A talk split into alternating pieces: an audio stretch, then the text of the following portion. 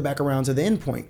And I also think of this, like, you know, we're moving in a day and age where I also don't realize that people are not seeing AI providing more value. Like, I'm seeing all these negative fear mongering instead of positive fear mongering. That's true. So for example, we see the videos where the AI have the robots moving the shipping containers, or Amazon is laying off workers, or McDonald's are getting rid of cooks.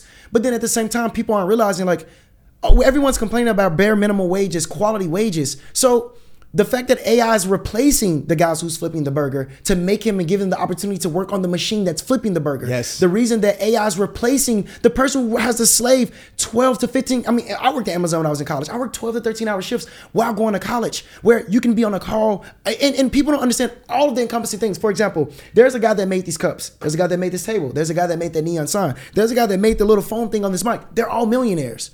Or somewhere near, I would assume. Yeah, yeah. Or the IP behind that is worth millions. Yeah. So even if you can't be the guy smart enough to go do the computer programming, you can work on the actual machine itself. If you can't work on the actual machine itself, you can be working at that call center that needs to call their rep out. If you can't work at that call center, you can be the one working on the operations of actually hiring those people. I don't think people understand that this is actually a great labor shift. I call it the great reset of labor, or the great labor reset. And I think this has been one of the most beneficial factors, because you got the 1920s where the Great Depression came, where people needed money. Then you had 2008 where the recession came. Then you had 2012, you know, where we had all these other things with the terrorists and the economics of the downfall of the government and all these other things, and the burning the banks out and all these other things. And now we're going into that again with Silicon Valley and all these other things. And people aren't seeing this as the great labor reset. And that's what I really want to term it.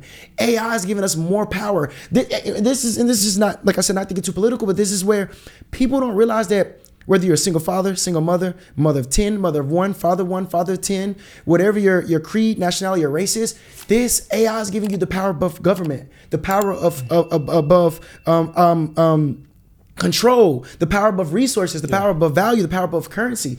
AI is bringing real value. And with Octaply, once again, we're giving you that autonomous, streamlined, go-to-market strategy in a sense, or go-to-employment strategy, not go-to-market, but giving you a go-to-employment strategy to where at a simple, nice resume, whether you're illiterate, literate, you're not the best with words, you are the best with words, it doesn't matter. This tool is going to give you exactly what you need and understand your strong points and your weak points and put you in a position you need to win. And nonetheless, I say that to say that because while people are going to be laid off, that's going to be a new job when that job was ended, and someone's going to need to work that job. Yes. There's going to be new skill sets that are going to be needed. You may not be able to go to school for that school. I mean, you don't have to go to school for a specific skill set. Skill sets can be gained through experience. So, you know, I feel like I know that Octaply is going to be that tool and that bridge to actually get every person in America an actual job and career. And the good thing about that, most people say, well, the government isn't set for everybody to work a job. No, they want you to work a job because you get those taxes taken out. Yeah. They want you to be able to spend that capital other places. It's the circle of life here in America and just honestly worldwide. So I see Octaply being beneficial because I have three things.